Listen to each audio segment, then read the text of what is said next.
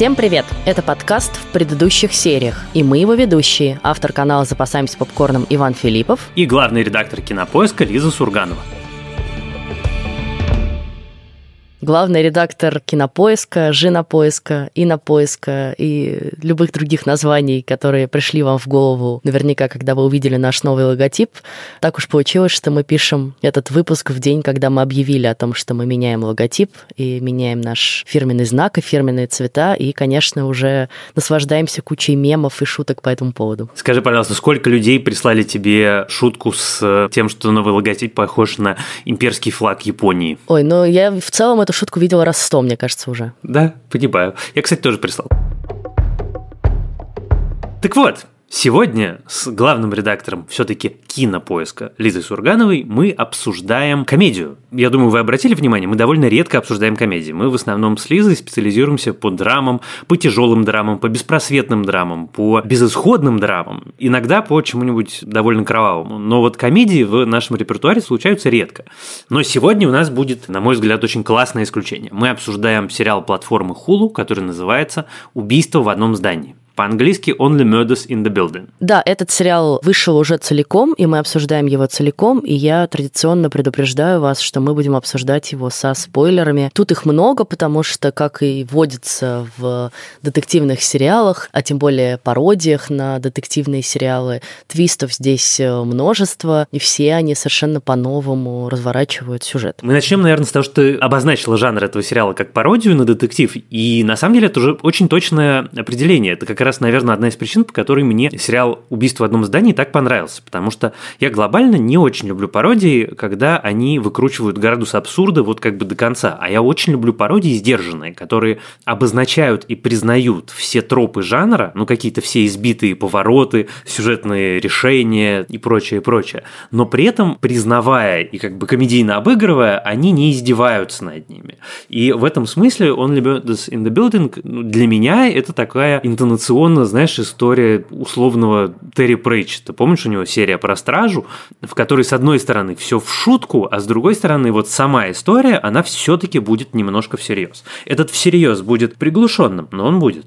Мне кажется, очень важно, потому что дает какое-то особое звучание. Ну, я тут поспорила бы, потому что у меня как раз есть вопросы к степени абсурдности и к тонкости этих шуток и этой как бы пародийной интонации. У меня было так, сначала как-то мне очень сериал нравился, я посмотрела первую половину в захлеб, а потом оно все как-то начало рассыпаться, и я вдруг поняла, что ну, как я уже не готова в эту степень абсурда погружаться, и это меня начало довольно сильно раздражать. А еще, как ни странно, вот ты в прошлый раз сказал, когда анонсировал этот сериал, что вот выяснилось, да, что Селена Гомес прекрасная актриса. Так вот, меня она просто ужасно раздражала в этом сериале, и мне было прям сложно на нее смотреть. Вот эти два старичка прекрасных, отличные, а она все время с таким бум-бу-бу себе под нос, там что-то с таким выражением лица. Так в этом же смысл, в этом же ее роль, она для этого придумана, потому что это два суперкомедийных старичка, у которых у каждого свое комедийное амплуа. Один сдержанный комедийный старичок, один такой весь из себя театральный комедийный старичок Мартин Шорт. И им нужен был кто-то, кто будет их держать в равновесии. Она же в этом сериале выполняет именно эту роль. Она уравновешивает их и с точки зрения возраста, и с точки зрения того, ну как бы, какой характер у ее героини.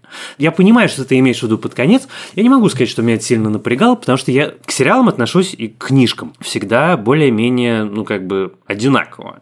Если вначале мне сформулировали правила игры, то пока их не нарушают авторы, пока они как бы придерживаются выбранного жанра и выбранной интонации, я, в общем, если в первой серии купил, то я в десятой серии буду точно так же хорошо относиться. Это же изначально не всерьез, это же изначально такой касл. Если сейчас посмотреть первые сезоны касла, я просто, у меня старший сын смотрел, и я, значит, через плечо его подглядывал.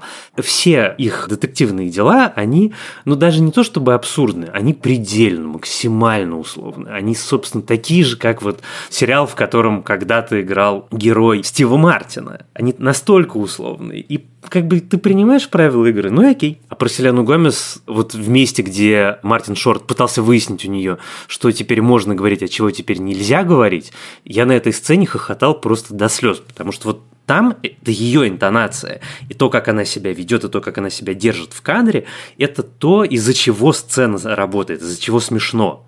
Что если бы она начала, ну, как бы активно выступать, там, проявлять какие-то эмоции острые, жестикулировать, а вот этот вот Дэдпен, такой покерфейс бесконечный, он делает это просто супер сценой. После каждого свидания я просто хочу домой, упасть лицом в подушку и никуда больше не ходить. Ладно, вау. О, боже. Просто расслабься, весело проведи время, смейся, флиртуй. Сейчас не оскорбительно флиртовать. Да кто их сейчас разберет? Вдруг стало грубым сказать секретарше, что она отлично смотрится в брюках. Нет. По поводу всего предложения. Сделай комплимент ее сумочке. Если речь не о теле, говорить можно. Нет.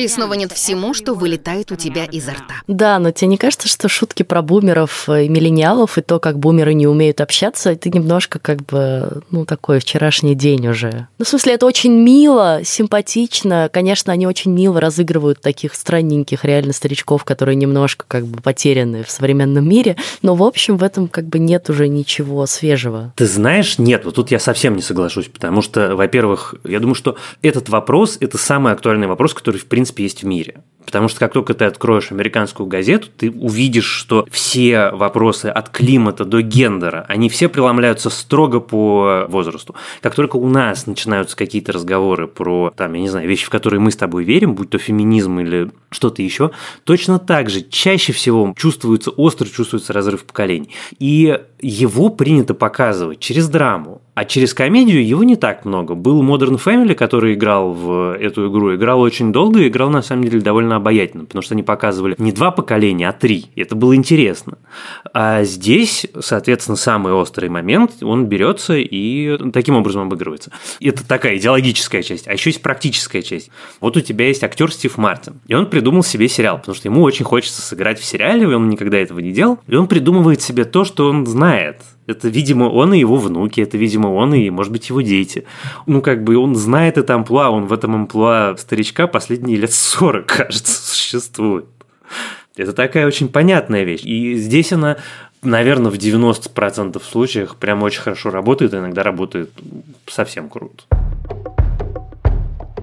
Я, наверное, прежде чем все-таки продолжать ругать или углубляться в это, хочу похвалить сериал за несколько вещей. Во-первых, там, конечно, помимо того, что это пародия на детективные сериалы, это, конечно, очень остроумная пародия на true crime подкасты, то есть подкасты, в которых обсуждаются и расследуются настоящие преступления, как правило, какие-то убийства загадочные, и э, на совершенную обсессию американского общества этими true crime подкастами, потому что, в общем, это, наверное, наверное, ну, один из самых популярных жанров в американском подкастинге сейчас. Я пыталась найти какую-то статистику, сколько существует true crime подкастов, и одной такой статистики нет, но есть просто какие-то списки, и ты открываешь там типа список true crime подкастов на iTunes, и там десятки, я не шучу, десятки наименований, и во многом такая популярность связана с успехом невероятным, совершенно небывалым и непредсказуемым подкаста «Сериал», который вышел в 2014 году, и который вела ведущая по имени Сара Кёник. И здесь, конечно, вот когда эти наши герои отправляются к королеве, да, True Crime, True Crime подкастинга Синди Кеннинг, понятно, что отсылка ровно к этому подкасту, к этому имени, потому что это подкаст, который, собственно, и запустил всю вот эту новую вторую волну подкастинга сначала в США, а потом во всем мире.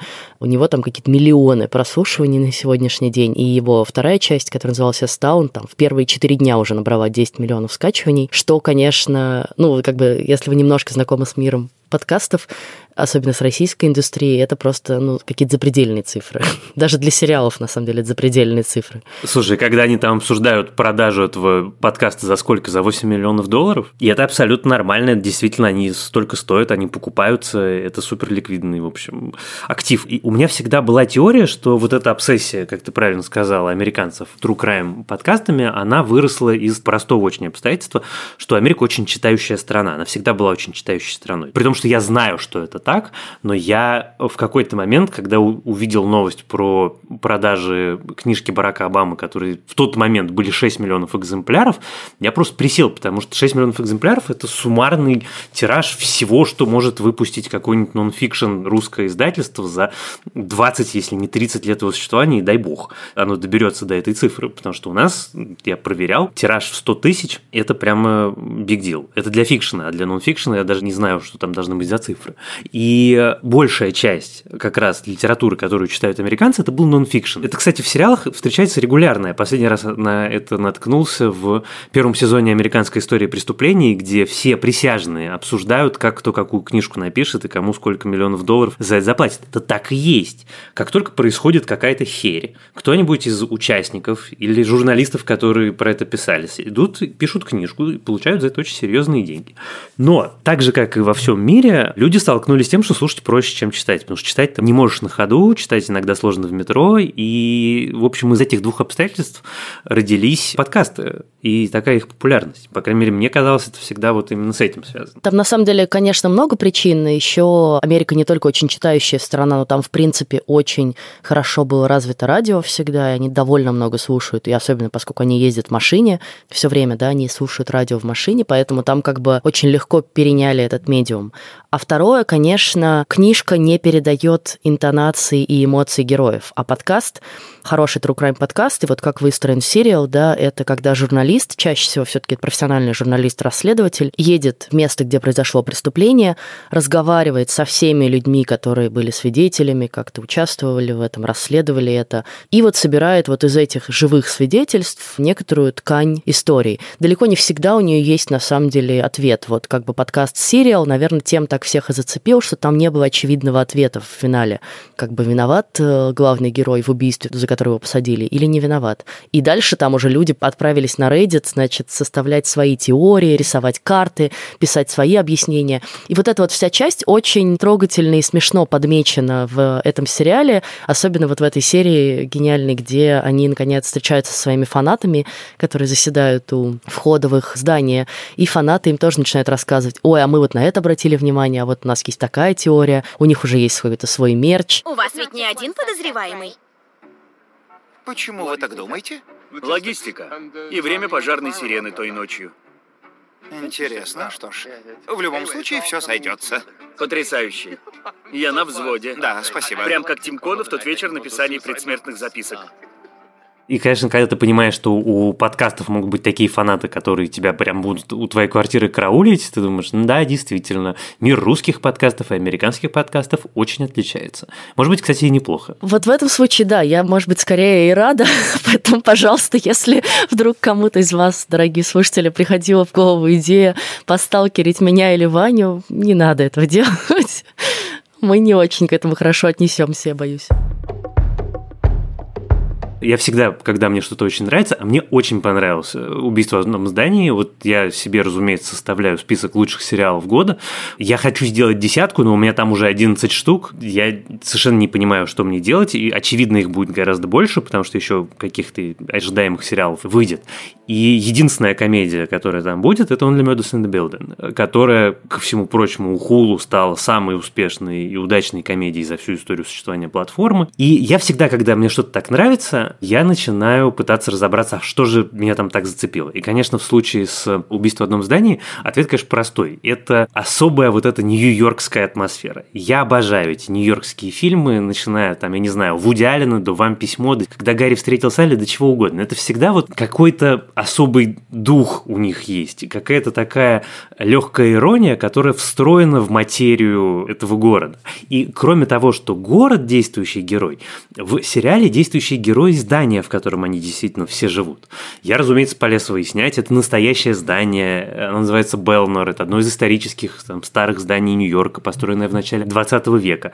Там, кстати, недавно, Лиза, если тебя это интересует, появилась квартира на продажу свободная. Там, правда, есть сложности, но за 4,5 миллиона трехкомнатную квартиру ты там можешь О, себе спасибо. приобрести. Конечно, я как раз думала, куда бы мне пристроить э, лишние 4,5 миллиона долларов, которые мы получаем за выпуск каждого этого подкаста. Вот, и тот факт, что здание и город полноценные, полноправные действующие герои, это сразу встраивает сериал в такой длинный пантеон нью-йоркских важных для меня историй. Слушай, я прекрасно понимаю, о чем ты говоришь про атмосферу, потому что, конечно, это первое, что ты начинаешь чувствовать на первых же кадрах этого сериала, да, вот эти монологи закадровые, вот эти красивые проходки, все в таких каких-то ярких нарядах, такая золотая осень в Нью-Йорке, прекрасная погода, теплое ламповое освещение в кадре.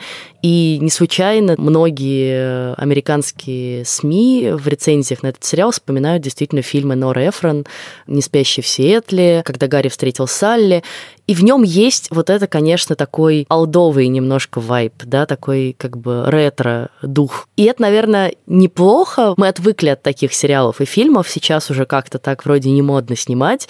И вроде как ты не можешь снимать сериал, в котором не поднимаются никакие острые вопросы, да, и снимать сериал про богатых нью-йоркцев, тем более два из них это белые цисгендерные мужики и так далее, и так далее, и так далее. Но вот если действительно это все принять как такое погружение атмосферное и возвращение к жанру, и возвращение к, вот, к такому духу э, старых нью-йоркских фильмов, то это все прекрасно туда ложится. Там есть одна вещь, за которую я зацепился, но зацепился случайно. Я прямо перед тем, как я начал смотреть сериал, прочитал, что сейчас почти 29% жителей Нью-Йорка азиатского происхождения. И это меня, в общем, серьезно впечатлило, ну, потому что это такой необычный факт о городе, про который ты вроде думаешь, что ты что-то знаешь. Я смотрел сериал, в котором нет ни одного азиатского лица, и это, конечно, меня немножко удивило. Но там же есть Тим Кона, который явно с какими-то японскими корнями. Ну, его убивают. Ну, хорошо, но тем не менее, он как бы крутится в центре всего их сюжета. Ну, знаешь, меня там другое скорее резануло, что вот есть как бы вот эта история вроде как очень э, сложная, проблемная, остро-социальная, да, с мальчиком, которого на 10 лет упекли за решетку по преступлению, которое он не совершал. Он оттуда выходит и такой как бы, да, и классно, ничего ни в чем не бывало, ходит на свиданки, начинает расследовать с ними преступления. Кроме этой истории, ну ладно, я пойду к адвокату и очищу свое доброе имя, такое ощущение, что он в отпуск съездил, а не в тюрьме посидел 10 лет. Это вообще не ощущается. Тут я с тобой сто процентов согласен. Но я думаю, вот я пытаюсь представить себе сцену в Writer's Room. Как они это обсуждали? Делать его изломанным тюрьмой человеком, это значит убивать тон истории. У тебя его история выламывается, она перетянет на себя, потому что это настоящая серьезная человеческая драма. И мы знаем с тобой много сериалов или там фильмов, в которых исследуется то, что с человеком делает тюрьма. А если его не, ну как бы, не сажать в тюрьму, то у тебя теряется важная часть истории. В результате они приняли решение, которое, в общем, понятное и компромиссное, но которое который выглядит абсолютно фальшивым. И я каждый раз, когда он появлялся на экране, я, в общем, сжимался, потому что меня это тоже резало. Мне кажется, эта линия выглядит тем более фальшивой из-за того, что создатели на самом деле попытались в нее заложить какую-то острую социальность за счет того, что они, а, сделали этого мальчика латиноамериканцем, и, б, они сделали его сыном, ну, по сути, служащего в этом здании, да, то есть он заранее как бы на другой совершенно социальной ступеньке находится по отношению к своим друзьям, с которыми он тусуется, и по отношению ко всем жителям в здании. И получается, что как бы за преступление сажают условно бедного латиноамериканца. И это как бы говорится в проброс, и дальше вообще никак не обсуждается. Окей, мы дальше негодяи несут заслуженное наказание за то, что они соврали, да, об убийстве. Но вот меня начало смущать, когда я поняла, что степень фальши с каждой серии возрастает, и мне надо принимать все больше и больше таких как бы условностей и натяжек. Сцена, где эту девушку случайно как бы толкнули, и она перевалилась за борт крыши и упала с крыши, ты думаешь, господи, ну это уже просто совсем какой-то. Ну, в смысле, ты видишь просто какую-то какую-то нелепую ситуацию совершенно. И вот то, как она начинает на него наезжать, уже когда как бы их разговор закончен, и такая начинает на него идти, ну, это выглядит супер неестественно. Ну, как будто вот они такие, так, сейчас нам нужно сделать так, чтобы она упала с крыши. Окей, она должна какое-то действие совершить, он должен защищаться, и тогда она упадет. Ну, это как бы Нет, тут нет, тут я не выглядит. согласен совсем. Тут это не выглядело для меня костылем. Тут точно мне не хватает предыстории, ну, которую они могли дать этой девочке, чтобы мы чуть больше понимали. Но у нас было пара сцен с ней до этого, из которых мы, в общем, более-менее понимаем, какой ее характер, что она эмоциональная и импульсивная. Поэтому нет, вот тут я с тобой, пожалуй, совсем не соглашусь. Я не могу сказать, чтобы по сравнению с первой серией градус абсурда как-то особенно сильно бы рос. Потому что изначально завязка всей истории, три незнакомых человека решают расследовать убийство, и у них что-то получается, она, в принципе, эту планку уже делает очень высокой. Это уже в принципе все не всерьез. Поэтому, ну, как бы дальше на это реагировать, я ничуть не э, пытаюсь, это сейчас тоже важно, чтобы не прозвучало, обесценить твой зрительский опыт или сказать, что ты не права. Не это я имею в виду. Я имею в виду именно то, что я говорю, что, ну, как бы вот тебе предлагают правила игры, а дальше ты или играешь с ними, и что у них обязательно Стинг живет с ними в одном здании, потом у тебя серия про Стинга, которая тоже абсолютно неправдоподобная, но дико смешная. Все эти фишки с тем, как герой Мартина Шорта представляет себе кастинг кастинг на роль убийцы. Это все изначально такой водевиль. Кровожадная диктаторша из соседней квартиры. Я это сделала. И сделала бы это снова, ради квадратных метров и вида из окна. Единственный вид, который тебя ждет, это вид из заднего ряда. Никому не нужен криминальный подкаст о недвижимости. Я не пытаюсь сказать, что в этом сериале все плохо, как раз я пытаюсь говорить и про плюсы, и про минусы. Для меня, тем не менее, выдавильность его была слишком уже искусственной, тем более к финальной серии, где главная злодейка, ну, мало того, что у нее какие-то очень странные мотивы, но так она еще собирается взорвать все здание, чтобы, типа, не было свидетелей. Ты такой, что? Ну, ладно. Но, конечно же, у него есть множество достоинств. Трогательные шуточки про True Crime подкасты я уже сказала, и там, в принципе, много такого про подкасты, как бы понятного и близкого людям, которые этим занимаются, и вот это то, что надо писаться в шкафу, да, и то, что герой Мартина Шорта, вот это самое смешное, все время просит, а можешь теперь перезаписать, пожалуйста, эту фразу? Ой, нет, мне надо переговорить. Он говорит какую-то патетическую речь, ой, нет, ну не очень хорошо звучит. Вот это прям очень смешно. Хотя там тоже есть, конечно, свои натяжки, и я бы посмотрела на начинающих подкастеров, которые которые продали спонсорство на 30 тысяч долларов. Подкаст только не стоит просто. Там же вся фишка в том, что это, конечно, не на подкасты, конечно, это не спонсорство, и, конечно, это абсолютное жульничество, и этот его старый знакомый дает ему эти деньги, как мы потом понимаем, чтобы каким-то образом получить над ним контроль и иметь возможность управлять их расследованием. В этом же как бы фишка. Все равно какая-то космическая сумма даже для твоих долгов и прочего, и прочего. Скажу немножко про хорошее. Мне кажется, там действительно есть несколько очень клевых художественных решений. Серия со Стингом, конечно, очень смешная. Момент с кастингом, бродвейским мюзиклом просто гениальный. Прям сам по себе один он уже заслуживает как бы просто того, чтобы этот сериал посмотреть. И он, конечно, еще отдельно, наверное, говорит вот про эту тему, что люди, которые делают подкасты и слушают подкасты, они, конечно, настолько увлекаются сюжетом, что немножко забывают, что за этим стоят живые люди, живые судьбы судьбы. Но серия, которая меня больше всего, наверное, зацепила, это серия про глухонемого героя, серия, в которой нет вообще никакого диалога, ну, в смысле аудиодиалога, да. Там есть все-таки диалоги, там есть слова благодаря тому, что герои общаются на языке глухонемых, как это круто сделано. Ты просто только под конец серии понимаешь, что ты не слышал в ней ни одного слова, да, и только в конце герой Стива Мартина что-то говорит, и такая разрядка случается. То есть насколько это смелое решение все-таки для такого зрительского эпизода, потому что, ну, ладно, там пару сцен ввести, но как бы всю серию просто выключить звук, это прям круто. Мне очень нравится подмечать такие моменты в сериалах, которые я смотрю, потому что они показывают, насколько свободным медиумом стало современное сериалостроение. Ты действительно можешь позволять себе вещи, которые раньше казались бы абсолютно немыслимыми. Я вот последний раз, наверное, такой прием видел в мультике пиксаровском «Волли». Там первые 40 минут не мой кино. И тогда, когда вышел мультик, про это писали в каждой рецензии, что ничего себе, как они рискнули, как они смогли. И это было раньше прерогативой каких-то больших художников, которые могли себе это позволить, и каких-то таких революционно устроенных компаний, которые готовы были на такие эксперименты пойти. А сейчас это встречается все чаще и чаще в каких-то абсолютно необычных местах, вот как ты правильно говоришь, в зрительском сериале. Я на минутку хочу вернуться к мотивации главной злодейки, потому что сначала я что-то такой, типа, что? А потом, черт, это же идеальное решение. И они сделали ее очень хорошо. Это, знаешь, то, что называется сетап персонажа.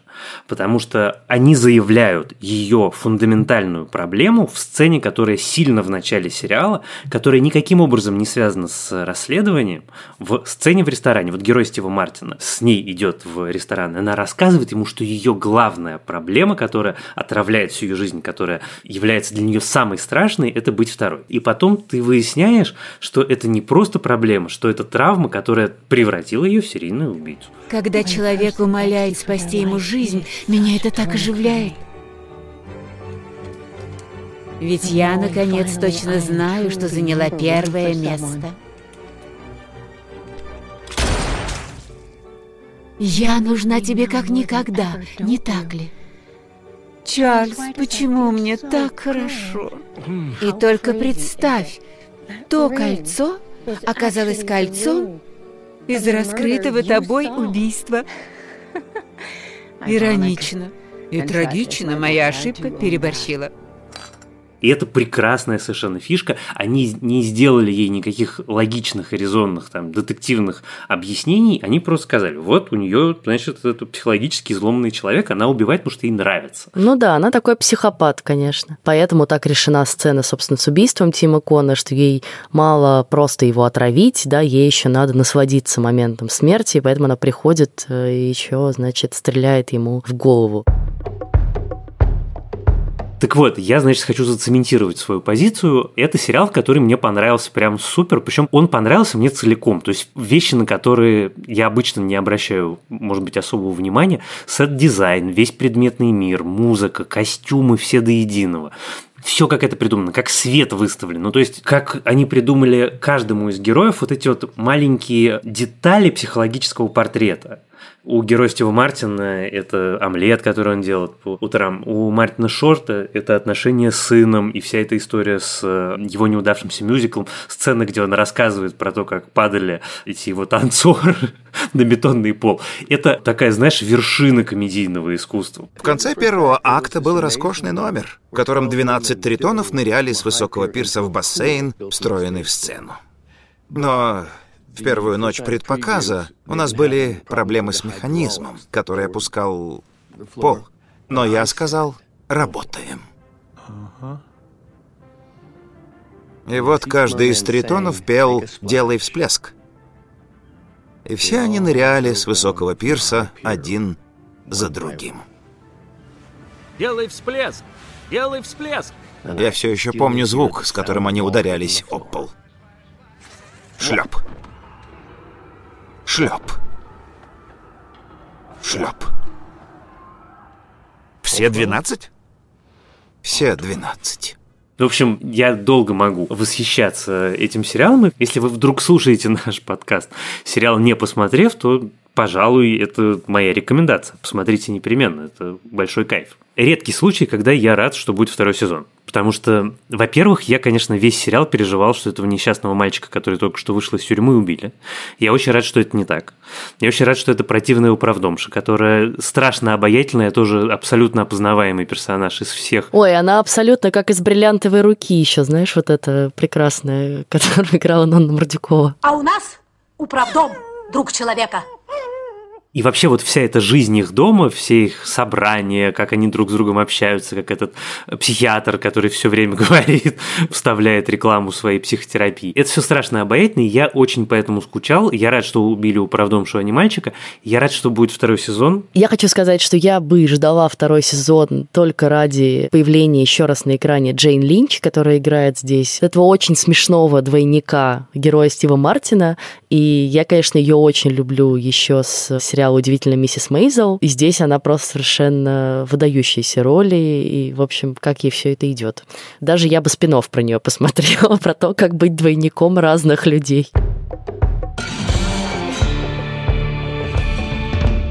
А в следующий раз мы совершим неожиданный кульбит и обсудим то, чего мы еще никогда не делали. Мы обсудим российский анимационный сериал. И нет, это не смешарики, хотя Ваня очень настаивает, и мы наверняка когда-нибудь обсудим смешариков. Это сериал, который называется «Приключения Пети и Волка». Вы, может быть, даже о нем не слышали, он не то чтобы очень известный, но он, правда, стоит того, чтобы его посмотреть, потому что это такой российский Gravity Falls. Это, на самом деле, довольно новый сериал. Э, он начал выходить в 2018 году, и вот этой осенью на Кинопоиске вышел второй сезон. И это такая, ну, я бы не сказала взрослая анимация, скорее это семейная анимация. Это сериал, который точно можно смотреть родителям вместе с детьми.